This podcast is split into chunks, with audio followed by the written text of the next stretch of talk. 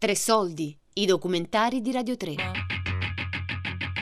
L'ultima frontiera, vita, morte e resistenza in Amazzonia, di Eriberto Araujo.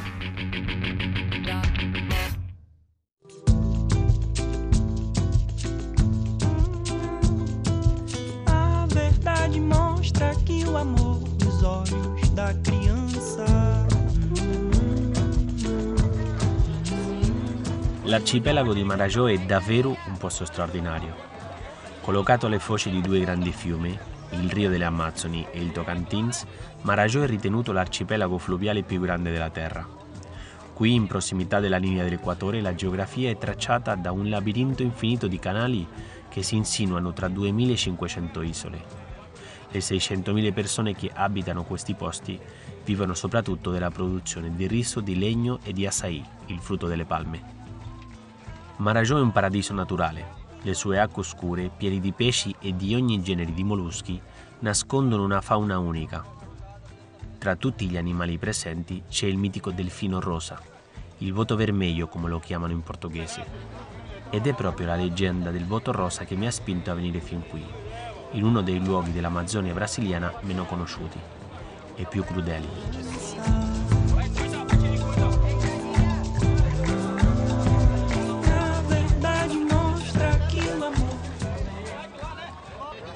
A Marajó una credenza popolare dice che il delfino rosa mette incinta le ragazzine dei villaggi lungo tutto il corso del Rio delle Amazzoni. Si racconta che durante le feste notturne un uomo elegante vestito di bianco seduce le ragazze e poi ci fa l'amore sulla riva del fiume. Alla fine l'uomo in bianco svela la sua vera identità, si trasforma di nuovo in delfino e sparisce nell'acqua. Così le ragazze rimangono incinte, senza poter rivelare chi è il vero padre della creatura. La lenda d'Uboto, la leggenda del delfino, maschera in realtà un fenomeno che da secoli fa parte della storia dell'Amazzonia. Un fenomeno del quale non si sa ancora molto, ma è strettamente legato agli abusi sessuali e al traffico di bambini che, fino ad oggi, tormenta l'intera regione. Mi sposto in barca fino alla città di Melgaso. Là, con l'aiuto di religiosi cattolici, incontro Vanderlei Rodriguez, Vanderlei è un ragazzo di 14 anni, mulatto e molto magro. Per aiutare sua madre e i suoi fratelli più piccoli, lavora tutti i giorni alla raccolta di açaí, arrampicandosi sulle palme a più di 20 metri, senza protezioni, rischiando cadute fatali. Una dimostrazione di coraggio da parte di questo ragazzino, sorridente, che la vita però ha costretto a crescere in fretta. E quando ele abusava dela, ela tinha quantos anos ela tinha? 13. Treze anos. 13 anos. E como você ficou sabendo disso? Não, porque eu, eu certamente quase nossa casa era divorçada. Eu saía para fazer xixi, sabe? Aí a mamãe ficava dormindo. Aí eu escutava ele lá pra dentro do quarto tá chamando ela. Aí ela não queria vir, aí ele agarrava ela à força, dizia que ia dar, dar alguma coisa para ela, dinheiro, para ela comprar vestido para ela marchar. Vanderlei mi spiega che il compagno di sua madre abusava sessualmente della sorella. La famiglia era povera e viveva in un'unica stanza. Dormivano tutti sulle amache, uno al fianco dell'altro. Di notte il padrigno costringeva la sorella di 13 anni a stare con lui, promettendole dei regali. Se poi lei si rifiutava, erano botte. La madre di Vanderlei faceva finta di non sentire, ma Vanderlei, che all'epoca aveva solo 10 anni, la mattina seguente le raccontava tutto. Ma il padrigno era pronto a negare e poi picchiava tutti e due, Vanderlei e sua madre. Várias vezes ele fazia isso com ela. Só que tinha, tinha vezes que ela ba- batia nele, que espera pra ele sair de lá e ele ficava tentando lá. Aí chegou lá, eu falei que ele tinha me batido. Aí sabe, o conselho disse que não era pra ele mais lá em casa e ele tava vindo. Aí eu contei lá que ele tava vindo em casa. Un giorno il ragazzino disse basta. La mattina si rifiutò di andare a lavorare. Allora il padrigno lo picchiò selvaggiamente.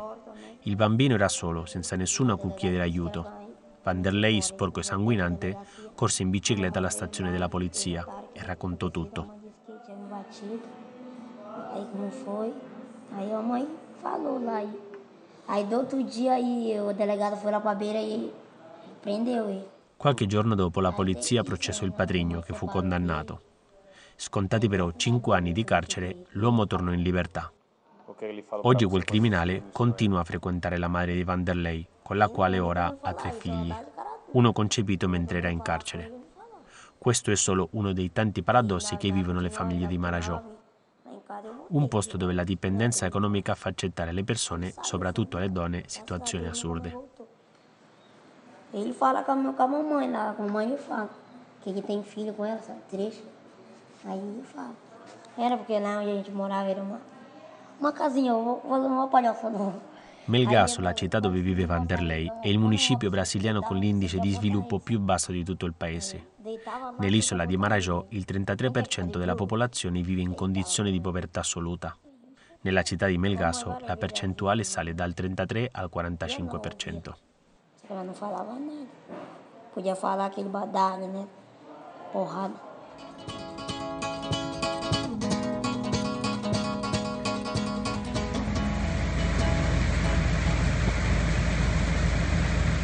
Riprendo la barca e continuo il viaggio verso Breves, una delle città più importanti dell'isola. Le case sulle palafitte di legno si ergono l'una dopo l'altra lungo il fiume. Il paesaggio visto dalla barca è di grande armonia, con palme giganti e con una vegetazione dalle infinite tonalità. Berta, ela pegou, ela ficou assim me olhando sério, sem riso, sem nada, sabe? O choro, nada, me olhou sério. A breve si incontro un uomo che da anni lotta per ottenere giustizia. Mi prega di non rivelare il suo vero nome, lo chiamerò Joao. Joao è il padre di una bambina che quando aveva due anni ha subito abusi da parte dal nonno materno. La madre della bambina, ex moglie di Joao, nega tutto. Foi, foi ano por conta de uma justiça falha, de pessoas corruptas. Quando eu digo corruptos, não no sentido de talvez se venderem, mas de não cumprir aquilo que é dever deles. Joao mi spiega che ha tentato di far arrestare il nonno e anche di far togliere la custodia della bambina alla madre, che continua a negare, nonostante gli esami fatti in ospedale dimostrino tutto il contrario. Ma nulla è cambiato, le autorità non sono intervenute. In un paese dove gli abusi sessuali sui bambini si verificano il 60% delle volte nell'ambito familiare, è noto che gli abusi si subiscono dai nonni, dai cugini, dai genitori o da altri parenti. Joao parla di negligenza da parte dei funzionari statali. Eu sabia que Ão era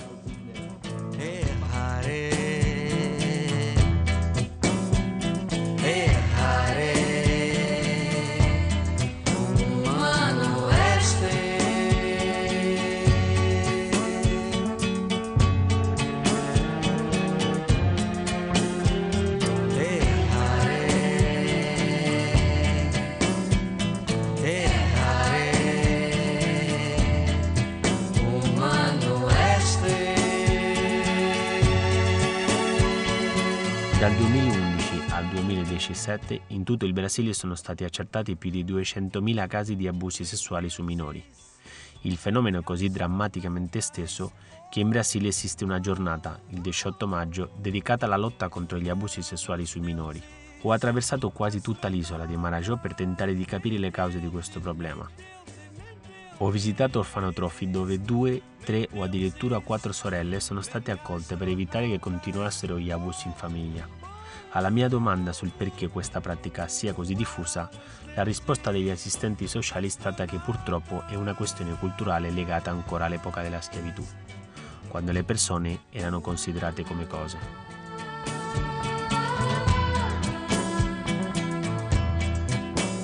Esse crime ele só será amenizado ou então só será resolvido na medida em que também for resolvida a miséria.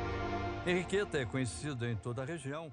Una delle poche persone che assiste a queste famiglie e accetta di parlare apertamente è suora Enrichetta Cavalcante. Enrichetta non veste l'abito religioso, si presenta con gli occhiali da sole e i capelli al vento. Enrichetta è una cinquantenne originaria dello stato Amazonas, che ha dedicato più di dieci anni alla lotta contro gli abusi sessuali e contro il traffico di persone nell'isola di Marajó. Programa de proteção de defensores dos direitos humanos. Viaggio con lei sul fiume Tajapurus. Il Tajapurus ha un bacino ampio e permette di accorciare il viaggio dal Rio delle Amazzoni all'Atlantico. Sono numerose le navi immense che lentamente navigano sul fiume trasportando soia, legno, minerali e tante altre ricchezze che lasciano questa regione per arrivare in ogni punto del mondo.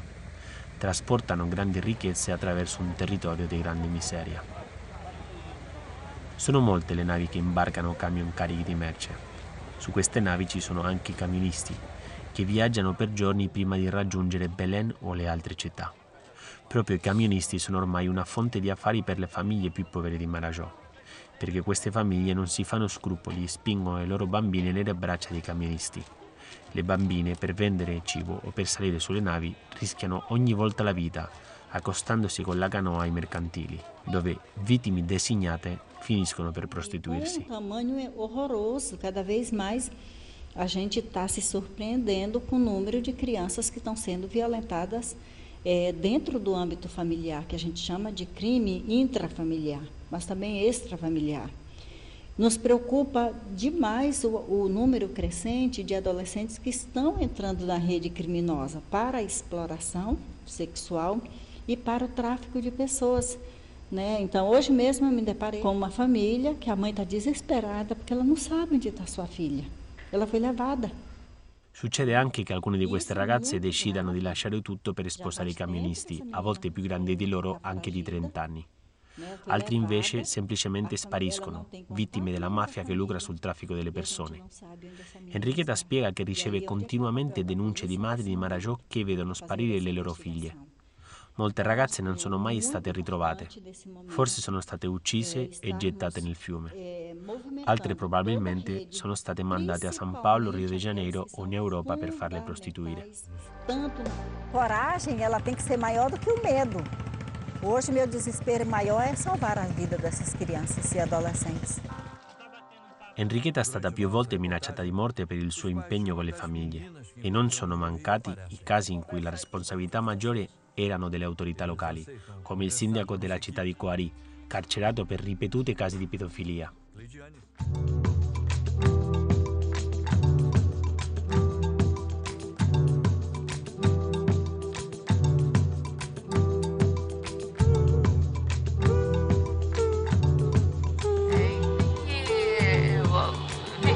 Aspectos, não é? Uma população pedindo justiça, uma parte da população pedindo justiça, pelo tudo que nós já analizzamos neste caso.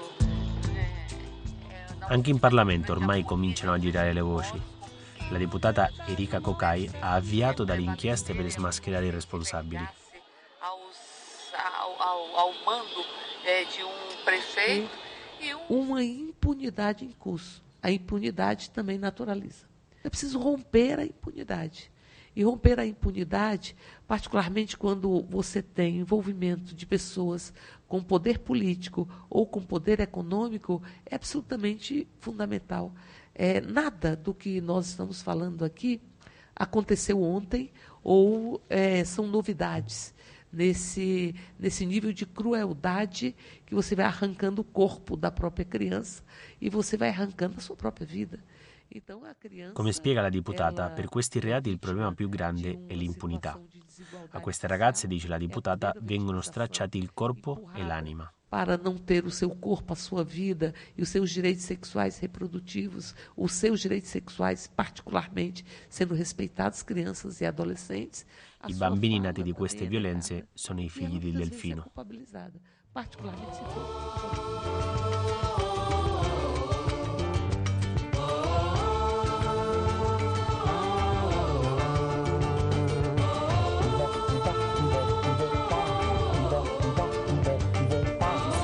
mil casos de abuso sexual infantil foram registrados no Brasil. Quase 70% desses de casos crianças e adolescentes é um problema grave enfrentado em todo o estado. Os casos chegam principalmente de cidades do interior e das ilhas, como o arquipélago do Marajó, muitas vezes incentivadas pelos próprios pais. de abuso e exploração sexual contra crianças e adolescentes. Eu preciso salvar as flores, eu preciso salvar as criancinhas e os cachorros.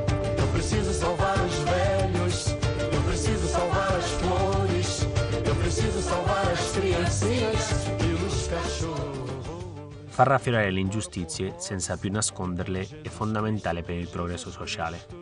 Dobbiamo imparare a comprendere le dinamiche presenti in Amazzonia, un luogo cruciale per tutti noi, dove la speranza però resiste nell'animo della sua gente.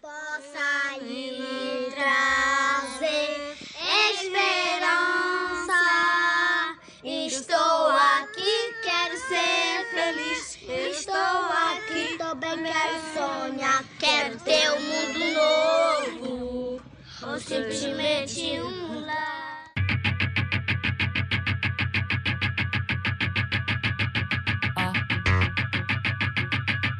L'ultima frontiera. Vita, morte e resistenza in Amazzonia di Eriberto Araujo. Tre soldi è un programma a cura di Fabiana Carobolante, Daria Corries, Giulia Nucci. Tutte le puntate sul sito di Radio 3 e sull'app RaiPlay Radio.